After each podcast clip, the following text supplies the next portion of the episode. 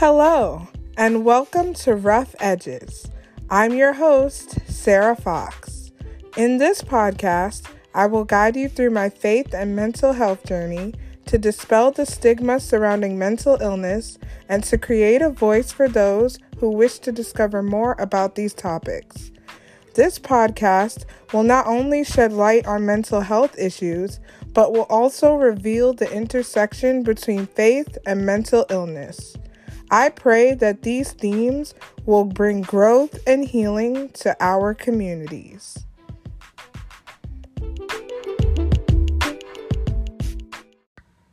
Hello, everyone, and welcome back to another episode of Rough Edges. I am joined by special guest Susan Johnson. Susan graduated from Drake University with a BA in sociology. Since her diagnosis of bipolar 1 in 1995, Susan's true passion in life is to help break the stigma of living with a mental illness and bring hope to those living with one. Susan is the author of Some Dreams Are Worth Keeping, a memoir of my bipolar journey. She's an accomplished ins- inspirational speaker. She gave a TED talk entitled Having a Mental Illness is Not a Death Sentence. She is a guest blogger for a mental health magazine. She received the award for Best Blogger for Healthline.com in 2017 and appeared in the 2018 This Is Me article in BP Hope magazine. Susan's writing also appears in the Catholic Exchange. Susan co leads a mental health group at her church and currently works with special education students as an instructional assistant for a school district in Nevada. Susan is a member of an author community in Las Vegas. She enjoys hiking, baking, traveling, yoga, spending time with her goddaughter, and trips to the ocean. She loves the Golden Knights hockey team. Susan is originally from Thousand Oaks, California. She now makes her home in fabulous Las Vegas with her husband Gary and Siberian cat Angel Ann. Visit her at www.sjohnsonauthor.com and you can follow her on facebook.com slash sjohnsonbooks or on Instagram at sjohnsonbooks. Welcome, Susan. Thank you. Now, I'm Susan. so excited to be here. Thank you.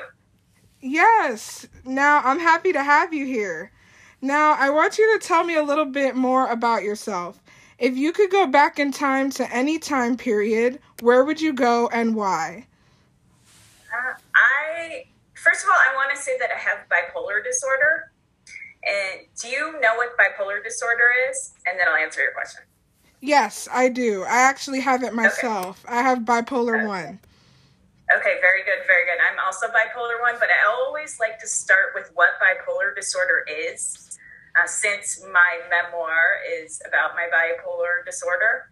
Um, so if you don't know what bipolar disorder is, it's a chemical imbalance in the brain which causes euphoric highs known as manias and devastating lows to the point of suicide.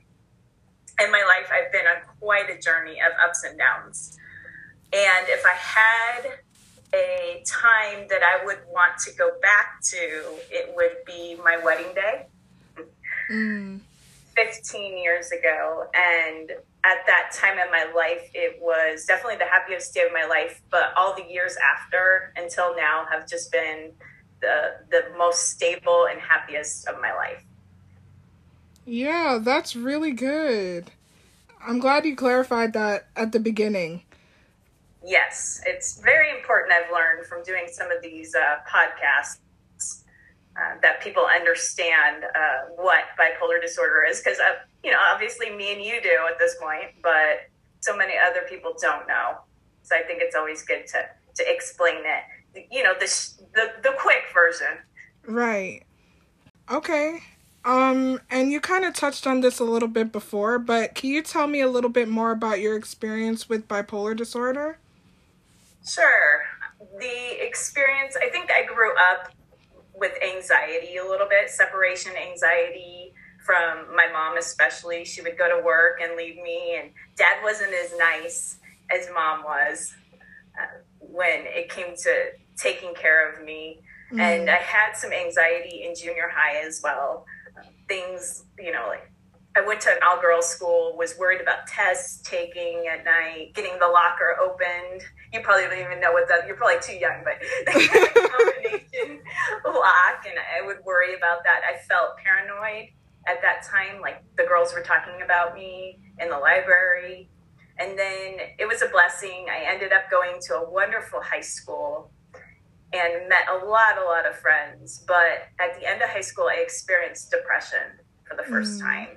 And my parents took me to my first psychologist, and it was very helpful. All right, so mania. If you've never had a manic experience, then it's really hard to understand what mania feels like. Now, mania feels like if you've ever taken a drug, it feels higher than any high you could possibly be on. It is like God is in the same room with you and that you can communicate with him. Mm-hmm. I found myself just doing all these crazy things that were completely out of my personality. I was dancing on tables, I was drinking margaritas with a friend um, on this cruise. My mind was racing a million miles a minute. I was journaling at 2 a.m., mm. listening to and I could solve all the world's problems. And it was just, I, I didn't recognize who I was when I looked in the mirror. I couldn't sleep at night. And then after the cruise, my mother's a nurse and my uncle has bipolar disorder. And since it is a genetic disease, she was able to recognize that that was bipolar disorder because my uncle has it and she's a nurse. So she knew that I needed help mm. at that point. So she, and then when you have bipolar, you know, you think nothing's wrong. Why would I need to go to the doctor? Why would I need hospitalization? And I had a big phobia of hospitals. So, uh, it was definitely a God thing. He was watching out for me, and he provided us with a doctor who agreed to treat me from his office. Wow. So agreed to go to, to the doctor and to begin lithium. And that's the beginning of, of the bipolar journey. And that was back in 1995. Wow. Um that that's actually a godsend. The fact that you didn't have to, you know, be hospitalized because a lot of the times that could exacerbate the experience and, you know, cause a little bit more trauma. So I'm I'm glad that you got that worked out. And you're right, mania is like a high. Like it's just you feel like you're on cloud 9 and you feel like you can conquer the world. Like in my own experience, I also had um, a manic episode last year, and um, it was it was just like my speech was very rapid. I was feeling just invincible, and I was very productive. Also, right. Um, so yeah, um, it's it's just great that you describe mania and and and just like how you described it, like you feel like God is in the room with you, and you feel like you can can communicate with Him. Like I think that's like the pinnacle of what mania actually feels like. Um, and so thank you for describing that. Oh, absolutely. So you are an author. Congratulations, by the way. That is amazing. And you're the author of a memoir entitled Some Dreams Are Worth Keeping, a memoir of my bipolar journey, which is all about your experience with bipolar disorder. What inspired you to write this memoir, and what was that process like for you? Well, it depends on who asks me, but since we're talking about faith, I really felt a call from the Holy Spirit mm. to write this book. And I would be quiet. I would be at church. I would be at home, and I would hear like a little voice. And I was taking medicine, and I still do. But I would hear this voice, and it, you know, it would say, you know, write, write your story. Mm. And and you ignore the voice because how terrifying is that? right. Um, you know, but I finally uh, surrendered to it and decided, you know what, I should write my healing journey. So I had to go about, I mean, how do you do that, right? right. No experience. I have graduated uh, with my BA in sociology, but you know, I was done. I wasn't going to do any more writing. I mean, who wants to do that? But right. I, a how to write a memoir workshop at I live in Las Vegas at a casino and I bought a book and I met a good friend and I started the journey and I'm like, yeah, let's do this. And then came the writing, um, actually doing it. And it was really hard. Uh, so I looked for a how to write a memoir workshop at our local community college. I was connected to a mentor friend. He was in his 80s and he encouraged me, and he was definitely a, a blessing from God. Um, encouraging me. And it took six years. Um, I used my medical records and journals to write the book. Mm. Wow. That is amazing. Um, the fact that you were just able to like develop the tenacity to continue to write the book, because honestly, like once you're done with school, like like you're just done with school. Like you don't want right. to even see another paper or have to write anything else.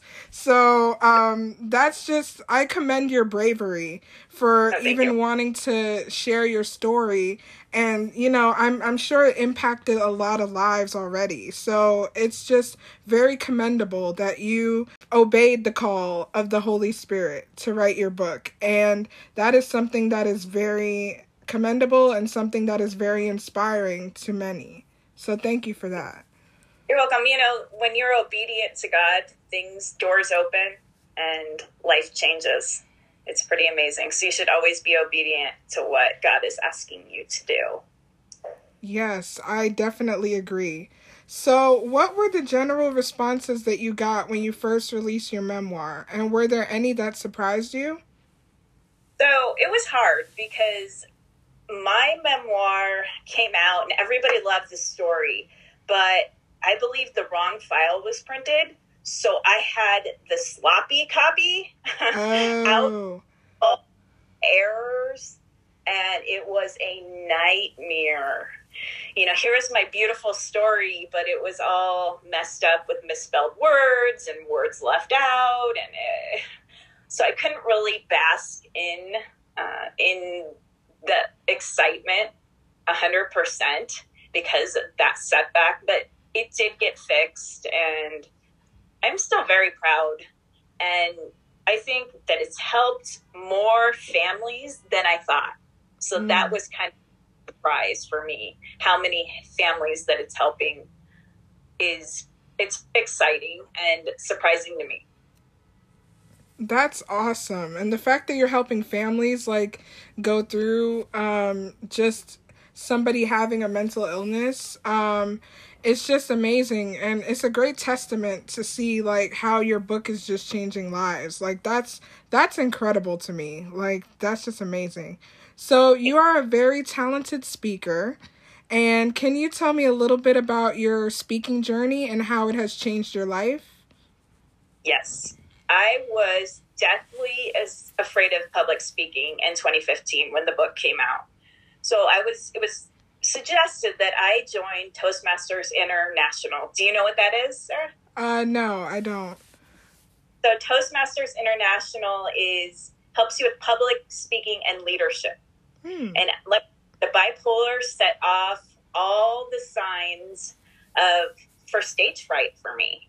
And every time I would speak, like my stomach would get messed up. I'd have to like make a beeline for the bathroom.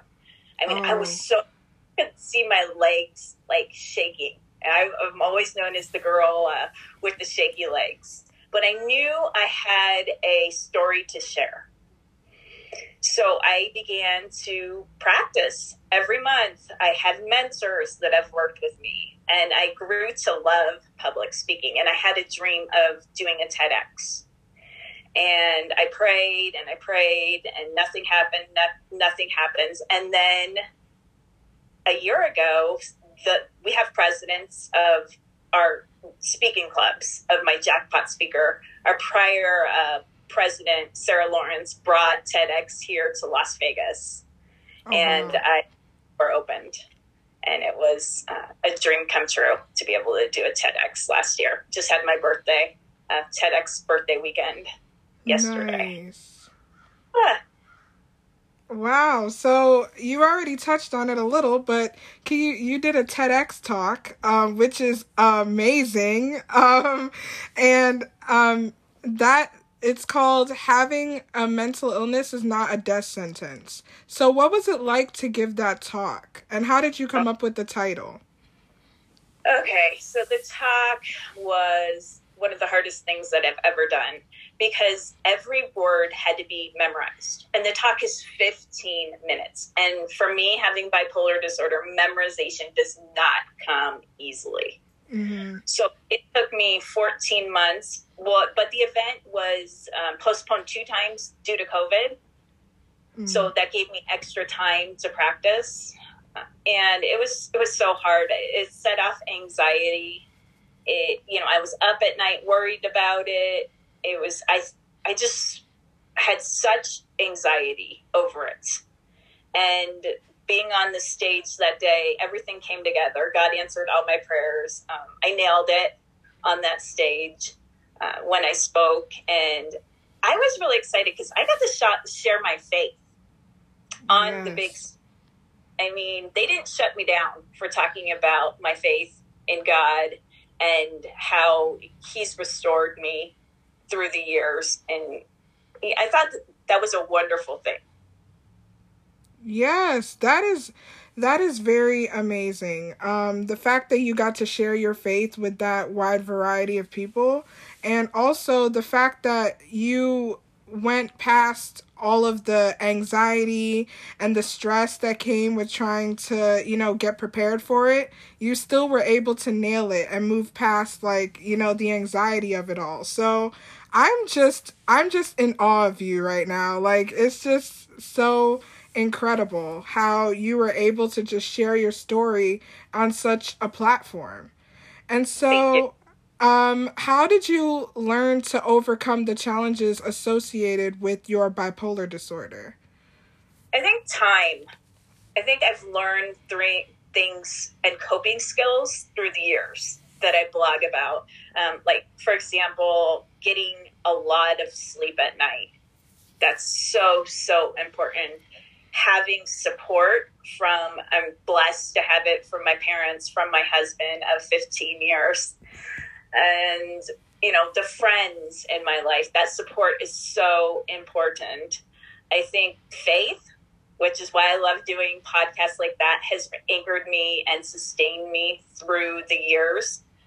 Um, what you eat, hobbies, uh, and for me, taking medication is a big, big mm-hmm. secret to my, for sure. Yeah. So I I love how you speak about your faith because like for me faith has been a key pillar in how I manage my own mental illness and it's just like without my faith I am literally nothing. So it's just amazing to talk about how your faith has played a role in your healing journey. Can you tell me a little bit more about how your faith played a role in your healing journey? Yeah, I think that I would have given up during the depressions if I didn't have my faith. I remember a time that I was in bed at my lowest moment and that my father actually came to me and said, Hey, Susie, or Susan, how, uh, what about God? Where's your faith? Mm. You know, we're just going to give up. And, you know, it's moments like that. Um, I also have a, a, little box, Give It to God, that I like. And I write little things um, that keep me going when I'm having struggles. And it's amazing when I open the box, um, I see God answering prayers mm. and solving things in my life. So I think that that's really cool. Yeah, I love that. I love the box that you have like, you know, give it to God cuz it's just like um it's just a lot of things. A lot of the times we think that we can't give our problems to God and we can't run to God with our issues because we want to present ourselves as these perfect people. But the truth is that God wants our brokenness. He wants us to come to Him with our problems and the things that we've had um, that have been bothering us for a while. And so the fact that you are able to just be so open and honest about your faith is just amazing. And it's just very powerful to hear you just talk about the way that God has moved in your life. It's so inspiring. And so, oh, yeah, how do you find an adequate balance between growing in your faith and managing your mental illness? I think spending time with God every day, carving out time for Him by journaling. I have a, a special uh, devotional that I like where I look up Bible verses. I also pray with my husband. We're mm-hmm. Catholics, so we have the rosary, which is a meditation uh, that we pray every night together. And I think that helps us as we face the challenges in life. So those are those are things that help me on my faith journey. I also go on a silent retreat once a year uh, with nuns in Pasadena. And mm. those experiences have changed my life. Those retreats have changed my life. So, those are the types of things that help me uh, deal with mental illness and spirituality. I love that you mentioned the silent retreat because it's good to like just sit down in solitude and really just you know have that encounter with God because a lot of the times it's like we get inside of our own heads a lot and we kind of miss the areas where God is trying to speak to us or he's trying to work in our lives. So the fact that you go on the silent retreat is something that's very helpful and I bet it's been life-changing as well you know, it's like you'll hear "Be still and know I am God."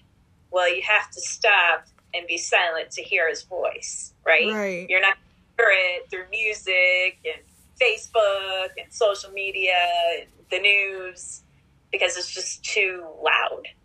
You know, you to to hear the voice, you need to turn off everything. Right. Yeah. So you are just an inspiration. Like talking to you has just been so awe inspiring. And so, what advice do you have for those who struggle to overcome their own mental health issues?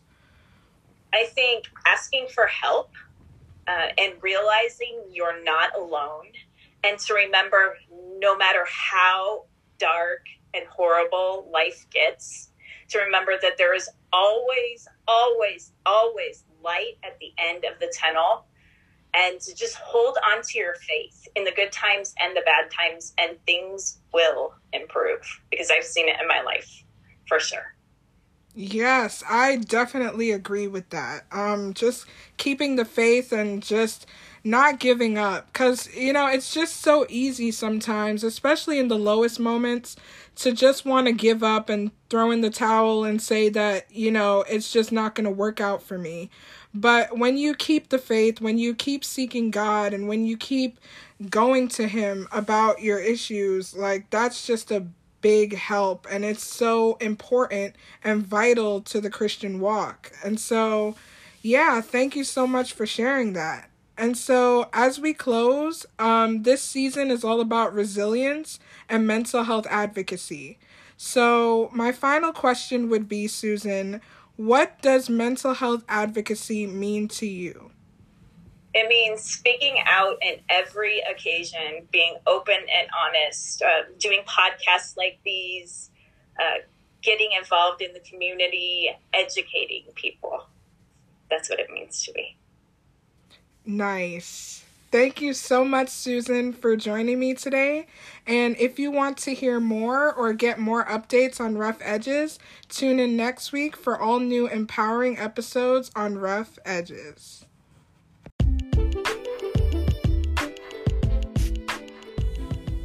Thank you for listening to Rough Edges. Feel free to follow this podcast on Instagram at rough.edges.podcast or visit my blog at sarahifox.com. If you have any questions or further suggestions on how to make this podcast grow, you can email at rough.edges.podcast at gmail.com. Thanks again for listening and have a wonderful day.